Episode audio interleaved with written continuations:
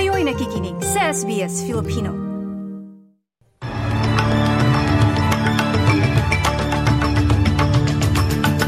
Sa ulo ng mga balita ngayong linggo, kalabing pito ng Setyembre. Prime Minister Anthony Albanese tiwala pa rin boboto ng yes sa mga Australians habang pinaigting ang kampanya ng mga pabor at tutol sa Voice to Parliament. Higit labing pitong libong katao lumahok sa 42 kilometers Sydney Marathon ngayong linggo. At sa Pilipinas, lampas sa 10,000 na naghahangad maging abogado kukuha ng bar exam simula ngayong araw na ito.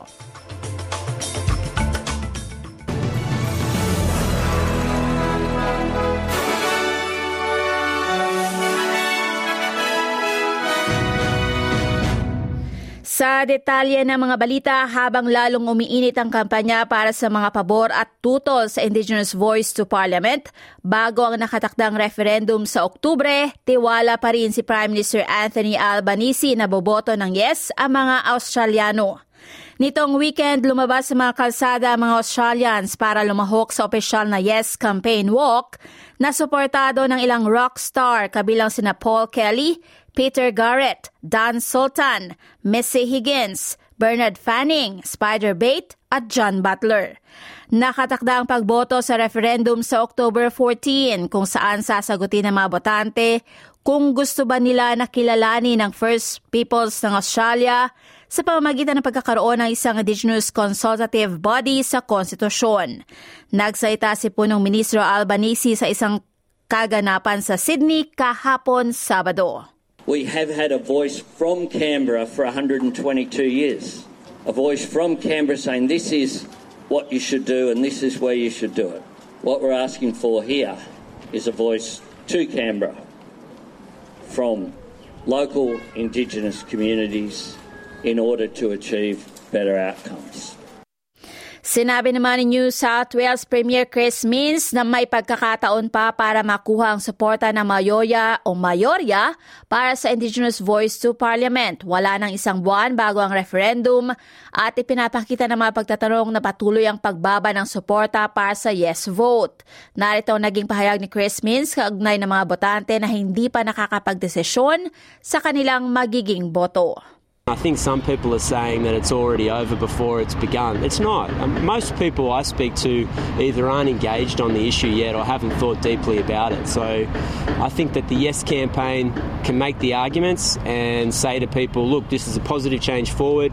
Nothing will take supremacy over the House of Representatives and the Senate.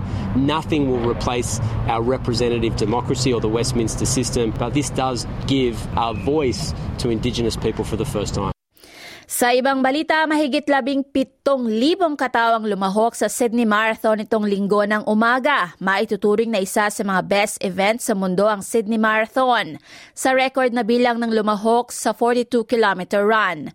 Ang bilang ng mga runners ngayong taon ay doble o higit sa doble ng bilang ng mga nakibahagi sa nakaraang pinakamalaking marathon sa Australia na ginanap sa Melbourne noong 2019 na may 8,100 runners.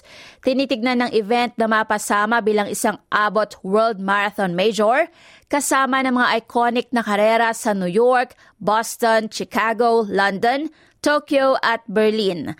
Noong nakaraang taon, ang Sydney ang naging unang marathon sa Southern Hemisphere na nakakuha ng platinum label status. At ngayon ay nasa ikalawang taon ng tatlong taong kandidatura para maging isang major marathon. Sa balita naman sa Pilipinas, sinimulan ngayong araw, September 17, ang 2023 bar examinations sa labing apat na venue kasama ang anim na lokasyon sa National Capital Region o NCR. May kabuang 10,816 na naghahangad na maging abogado sa bansa ang kumuha ng kanilang pagsusulit. Una ito sa tatlong huling hakbang para sila ay maging ganap na mga abogado. Ang dalawang natitirang pagsusulit bilang bahagi ng bar exam ay gagawin sa September 20 at 24.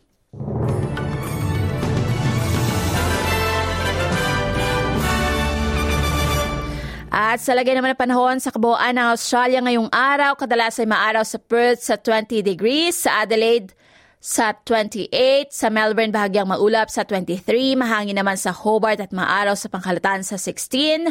Maghanda sa maaraw at mainit na panahon sa mga sumusunod sa Canberra sa 25, Wollongong 31. Lagi ding uminom ng tubig kung kayo'y nasa Sydney na abot ng 30 degrees. Ganon din sa Newcastle sa 32 at sa Brisbane sa 26. Sa Cairns, posibleng umambon sa 28 at sa Darwin maaraw sa 33 degrees. At yan ang pinakamaitang mga balita sa oras na ito. Ana Livilata para sa SBS Filipino. Magandang umaga.